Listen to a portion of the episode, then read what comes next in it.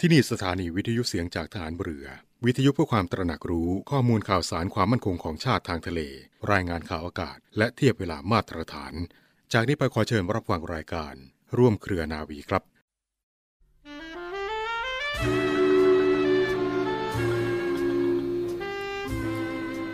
คนที่รักษาความจริงใจต่อตนเองไว้ได้มั่นคง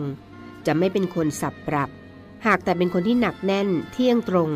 ทำอะไรตามกฎเกณฑ์ ตามระเบียบ ตามเหตุผลและความถูกต้องเป็นธรรม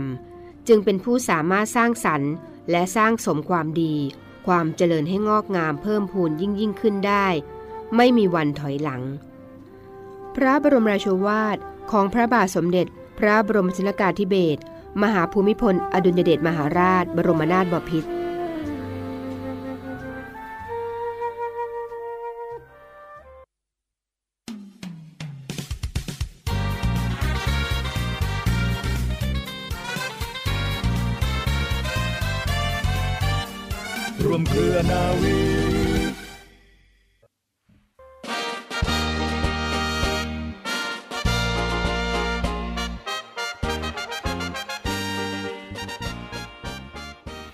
วัสดีคุณผู้ฟังทุกท่านค่ะ ขอต้อนรับคุณผู้ฟังทุกท่านเข้าสู่รายการร่วมเครือนาวี กับเรื่องราวสาระความรู้และข่าวสารที่นำมาฝากคุณผู้ฟังกันเป็นประจำทุกวันสำหรับเรื่องเล่าชาวเรือในวันนี้นะคะ มีเรื่องราวของโครงการบ้านเล็กในป่าใหญ่ ของสมเด็จพระนางเจ้าสิริกิติ์พระบรมราชินีนาถพระบรมราชชนนีพันปีหลวงมาฝากคุณผู้ฟังกันค่ะ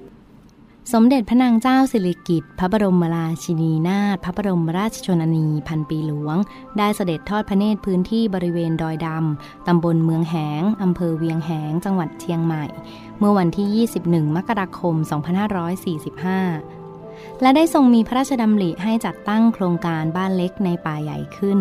โดยมอบหน้าที่ให้ชาวบ้านในโครงการดูแลและปลูกฟื้นฟูพื้นที่ป่าบริเวณใกล้เคียง พร้อมทั้งเป็นเสมือนยามเฝ้าระวังชายแดนด้วย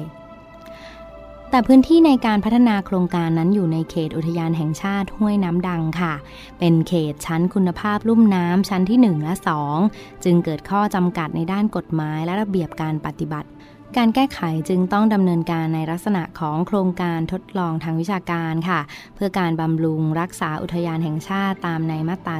19 แห่งพระราชบัญญัติอุทยานแห่งชาติพุทธศักราช 2507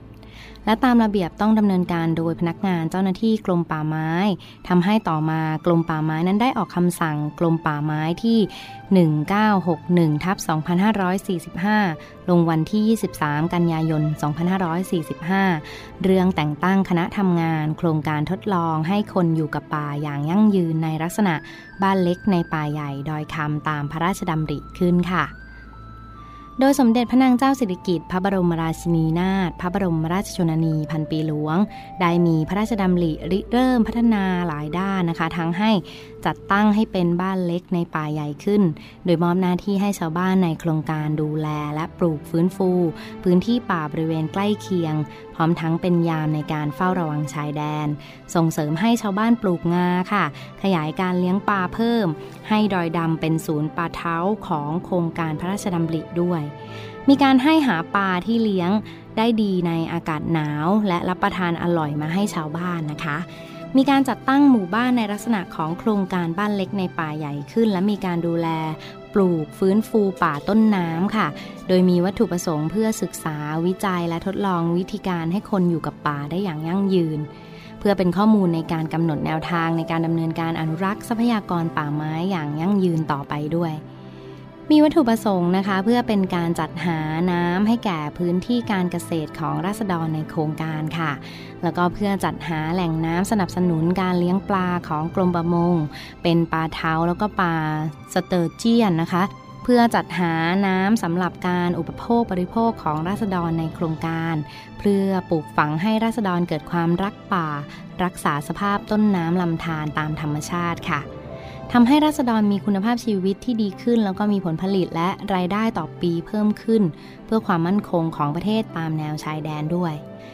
จากการดำเนินงานที่ผ่านมาทั้งหมดนะคะคุณผู้ฟังทำให้รัษฎร4เผ่า 20 ครอบครัวมีความมั่นคงในชีวิตเพิ่มมากขึ้นค่ะ ได้รับการพัฒนาคุณภาพชีวิตแบบพอมีพอกินตลอดจนเกิดจิตสำนึกในการอนุรักษ์ทรัพยากรธรรมชาติ สามารถเก็บกักน้ำและทดน้ำเข้าสู่ระบบท่อส่งน้ำ ช่วยเหลือพื้นที่ทางการเกษตรของราษฎรได้ในโครงการประมาณ 200 ไร่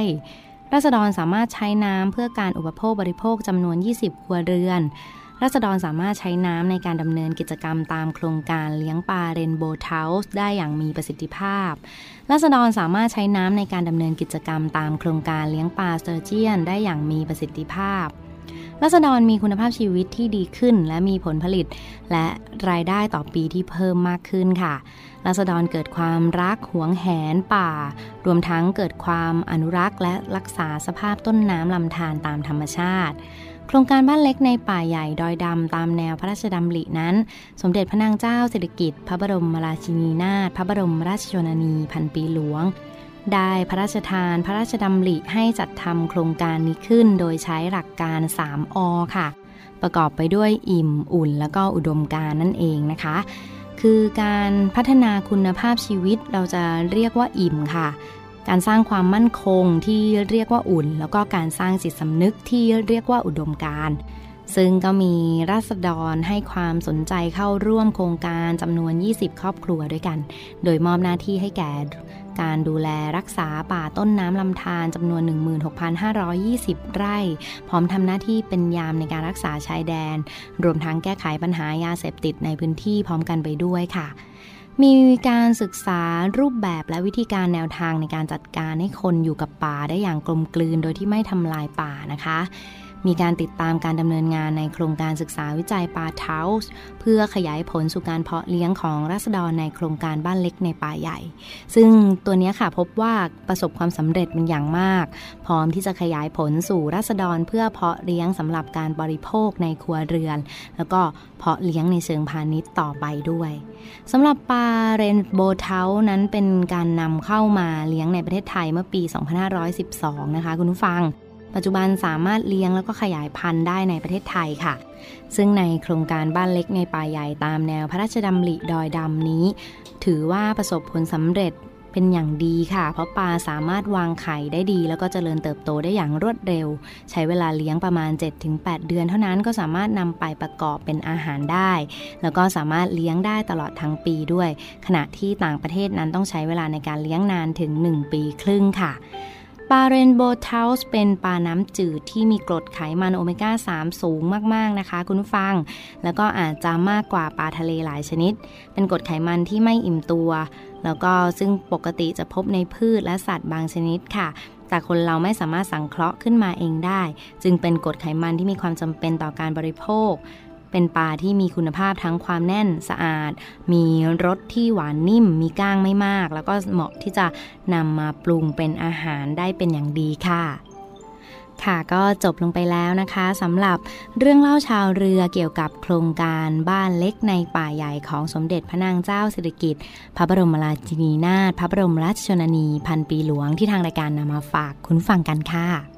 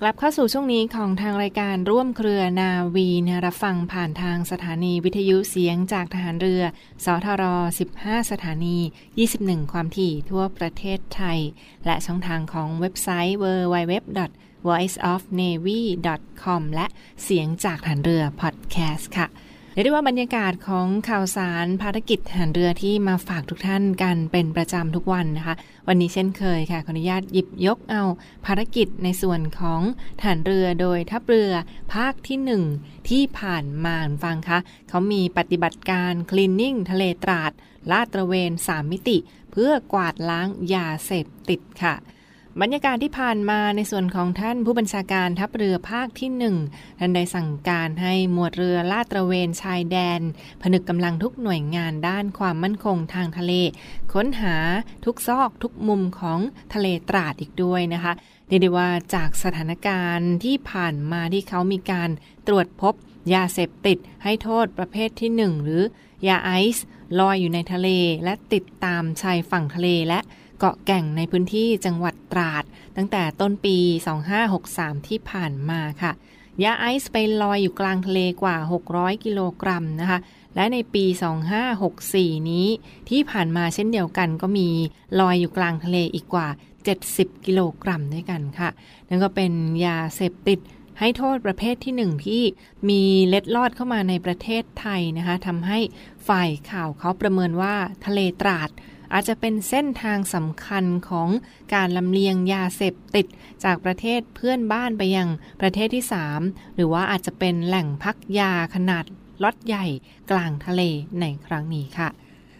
นอกจากนี้ค่ะทางด้านท่านพลเรือโทโกวิทอินพรม ผู้บัญชาการทัพเรือภาคที่หนึ่งท่านจึงได้สั่งการให้มีปฏิบัติการค้นหายาเสพติดในทะเลเพื่อให้หมดสิ้นไปนะรวมทั้งเป็นการปราบปรามไม่ให้มียาเสพติด เล็ดลอดเข้ามาในประเทศไทย โดยเฉพาะเส้นทางลำเลียงผ่านจังหวัดตราด ชาวประมงและประชาชนตามชายฝั่งทะเล ซึ่งถ้าพบเห็นหรือว่าเก็บได้ เพื่อจะได้ให้ความร่วมมือกับเจ้าหน้าที่นะคะไม่นำไปเก็บไว้กับตัวหรือว่านำไปขายต่อหรือเสพด้วยตัวเองต่อไปค่ะ นอกจากนี้ท่านรองเสนาธิการทัพเรือภาคที่หนึ่งนะในฐานะ ผู้บังคับหมวดเรือลาดตระเวนชายแดน จึงได้ร่วมมือกับทุกภาคส่วนในการออกลาดตระเวนทั้งทางบก ทางเรือและทางอากาศ ค้นหาแหล่งที่มาของยาเสพติด เพื่อเป็นการกวาดล้างยาเสพติดในพื้นที่จังหวัดตราดสำหรับกองกำลังที่ปฏิบัติการในครั้งนี้ฟังคะมีกองกำลังในส่วนของฐานเรือ หลายหน่วยด้วยกันที่เข้ามาร่วมปฏิบัติการกวาดล้างยาเสพติด ซึ่งประกอบด้วยกำลังทางเรือจากหมวดเรือลาดตระเวนชายแดนส่วนที่ 1 หรือว่ามชด. 1และมีเรือหลวงกันตัง เรือต่อ 83 เรือต่อ 261 และเรือต่อ 271 ค่ะกองกำลังทางอากาศนั้นประกอบด้วยเฮลิคอปเตอร์จากฝูงบินทหารเรือ 3141 และกองกำลังทางบกนะมาจากกองบัญชาการป้องกันชายแดนจันทบุรีและตราด และในส่วนของสอนชนจังหวัดตราดรวมทั้งกอรมนจังหวัดตราดหน่วยปฏิบัติการเกาะกูด หน่วยบัญชาการต่อสู้อากาศยานและรักษาฝั่ง ศูนย์รักษาความปลอดภัยทางทะเล กองทัพเรือเกาะช้าง ทัพเรือภาคที่ 1 หน่วยเฉพาะกิจนาวิกโยธิน 182 และเจ้าหน้าที่ฝ่ายบ้านเมืองที่บูรณาการกันในครั้งนี้ค่ะ นี่ก็เป็นอีกหนึ่งบรรยากาศที่ฐานเรือยังคงดูแลรักษาความมั่นคงของชาติทางทะเลกันอย่างต่อเนื่องฟังคะในส่วนของชุดปฏิบัติการเพื่อค้นหาคลีนนิ่งทะเลตราดค่ะ กวาดล้างปัญหายาเสพติดให้โทษประเภทที่หนึ่งหรือว่ายาไอซ์ที่ลอยอยู่กลางทะเลและติดอยู่ตามชายฝั่งทะเลบริเวณจังหวัดตราดที่ผ่านมา สำหรับการปฏิบัติในทะเลและชายฝั่งเกาะต่างๆนะคะ ที่ผ่านมาเรือหลวงกันตังและเรือต่อ 271 และเฮลิคอปเตอร์ลำเลียง ลาดตระเวนพื้นที่ทางทะเล ทางด้านใต้ของเกาะหมากและด้านเหนือของเกาะกูด เขาไม่พบวัตถุต้องสงสัยหรือว่าไม่พบยาเสพติด สิ่งผิดกฎหมายใด ๆ ค่ะ นอกจากนี้ในส่วนของการปฏิบัติการทางบกกันฟังคะก็จะมีเจ้าหน้าที่ทหารเรือ หน่วยเฉพาะกิจ นาวิกโยธิน จังหวัดตราดได้จัดชุดทหารเรือ ลาดตระเวนตามแนวชายแดน บริเวณหาดทรายขาวและสะพานหิน ผลการปฏิบัติเรียบร้อยไม่พบวัตถุต้องสงสัย ทั้งนี้ประชาชนในพื้นที่ก็ได้ให้ความร่วมมือเป็นอย่างดีฟังคะรวมทั้งยังมีอีกหน่วยงานเป็นการปฏิบัติของ กองทัพเรือในส่วนของพื้นที่เกาะช้าง มีการจัดเรือยางกว่า 40 เครื่องกำลังพลหันเรืออีก 8 นาย ลาดตระเวนในพื้นที่บ้านเจ็กแบ้อ่าวสลักเพชร บริเวณสุสานเรือธนบุรีช่องเกาะงามนะคะ และพื้นที่ของหาดใบลานค่ะที่ยังไม่พบวัตถุต้องสงสัยหรือว่าแหล่งซุกซ่อนของยาเสพติดต่อไปค่ะ เรียกได้ว่านี่ก็เป็นอีกหนึ่งปฏิบัติการครั้งหนึ่งในส่วนของกองทัพเรือที่ผ่านมาฟังคะ พื้นที่ทะเลตราดที่ท่านผู้บัญชาการทัพเรือภาคที่หนึ่งได้ให้การเน้นย้ำว่าจะต้องห่างไกลและปลอดภัยจากยาเสพติด ไม่มีการลักลอบหรือว่าลำเลียงขนยาเสพติดเข้าในพื้นที่รวมทั้งการกระทำผิดกฎหมายทางทะเลต่อไปนะคะ ดังคำกล่าวที่ว่ากองทัพเรือที่ประชาชนเชื่อมั่นและภาคภูมิใจค่ะ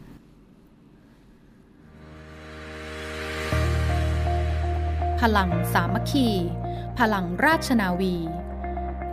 ขอเชิญร่วมติดตามข่าวสาร ภารกิจ และเรื่องราวที่น่าสนใจของกองทัพเรือ ผ่านช่องทาง YouTube กองทัพเรือ ด้วยการกดไลค์ กดติดตาม YouTube Channel กองทัพเรือ Royal Thai Navy Official Channel มาอัปเดตข่าวสาร และร่วมเป็นส่วนหนึ่งกับกองทัพเรือที่ประชาชนเชื่อมั่นและภาคภูมิใจ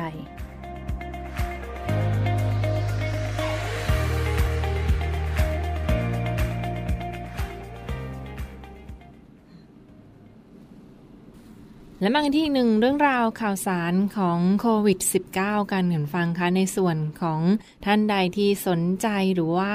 มีความสงสัยว่าเราติดเชื้อโควิด -19 หรือเปล่านะคะ ในช่วงนี้ในส่วนของกรมควบคุมโรคเขามีอีกหนึ่งบริการตรวจโควิด -19 สำหรับกลุ่มเสี่ยงได้ฟรีค่ะ ตรวจโควิด -19 กันได้ฟรี แต่ว่าต้องเดินทางไปตรวจกันที่สนามกีฬาทูปะเตมีนะที่จังหวัดปทุมธานี เขามีบริการตรวจโควิด -19 สำหรับ กลุ่มเสี่ยงได้ฟรีตั้งแต่บัดนี้เรื่อยไปถึง 15 พฤษภาคมนี้นะคะ ตั้งแต่บัดนี้ถึงวันที่ 15 พฤษภาคมนี้ที่บริเวณสนามกีฬาทูปะเตมี จังหวัดปทุมธานีค่ะ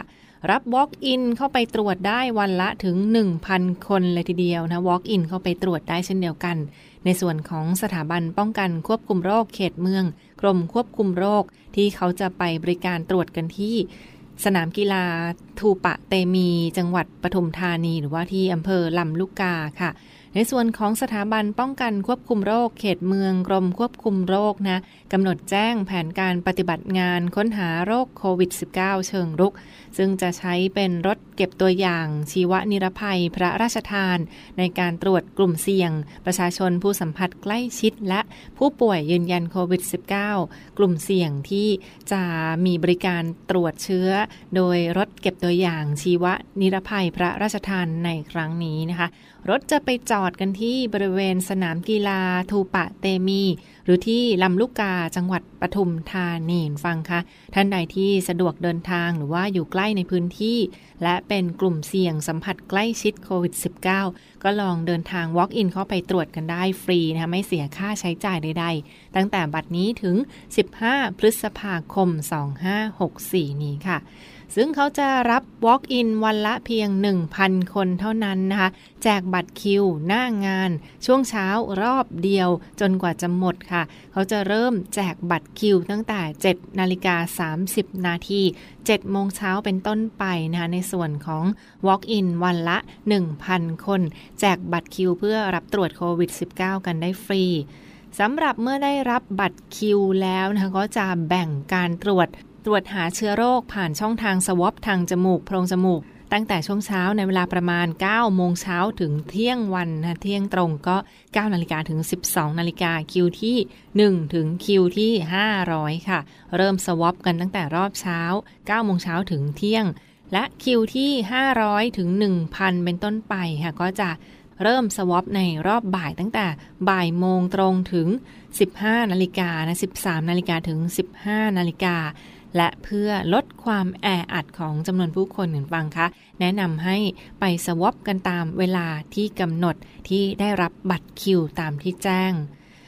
สำหรับการตรวจในครั้งนี้ฟังคะตรวจเฉพาะกลุ่มเสี่ยงที่ยังไม่มีแสดงอาการเท่านั้นนะแนะนำว่า ถ้ามีอาการไข้หรือว่าไอ หอบเหนื่อย เจ็บหน้าอก และสัมผัส ผู้ใกล้ชิดโควิด -19 โดยตรงแล้ว ขอให้ไปตรวจที่โรงพยาบาลจะปลอดภัยกว่าค่ะ อันนี้ก็จะเป็นการตรวจในเบื้องต้นสำหรับผู้ที่เป็นสัมผัสเสี่ยงปานกลางและเสี่ยงต่ำก็ลองไปใช้บริการกันได้นะ ในส่วนของสนามกีฬาทูปะเตมีอำเภอลำลูกกาจังหวัดปทุมธานีตั้งแต่ บัตรนี้ถึง 15 พฤษภาคมค่ะ เพียงเตรียมเป็นบัตรประชาชนและปากกานะไปจดรายละเอียด แล้วก็เช็คอินเช็คเอาท์ในส่วนของแอปพลิเคชันไทยชนะและหมอชนะ ซึ่งถ้าลงทะเบียนเรียบร้อยแล้วได้รับคิวตรวจเรียบร้อยแล้วค่ะก็จะสามารถเช็ค ผลตรวจย้อนหลังก็ได้ ผ่านทางเว็บไซต์ที่ทางกรมควบคุมโรคได้ให้รายละเอียดไว้ค่ะเดี๋ยวเป็นอีกหนึ่งข่าวสารเรื่องราวดีๆ ที่มาฝากทุกท่านกันในช่วงนี้นะดูแลรักษาสุขภาพ ให้แข็งแรงห่างไกลจากโควิด -19 กันด้วย อีกหนึ่งความห่วงใยจากทางรายการร่วมเครือนาวี วันนี้เวลาหมดลงแล้ว ดิฉันนาวาตรีหญิงจิรชยาศรีอรุณและเรือโทจรันแสงเสียงฟ้าลาไปก่อน สวัสดีค่ะ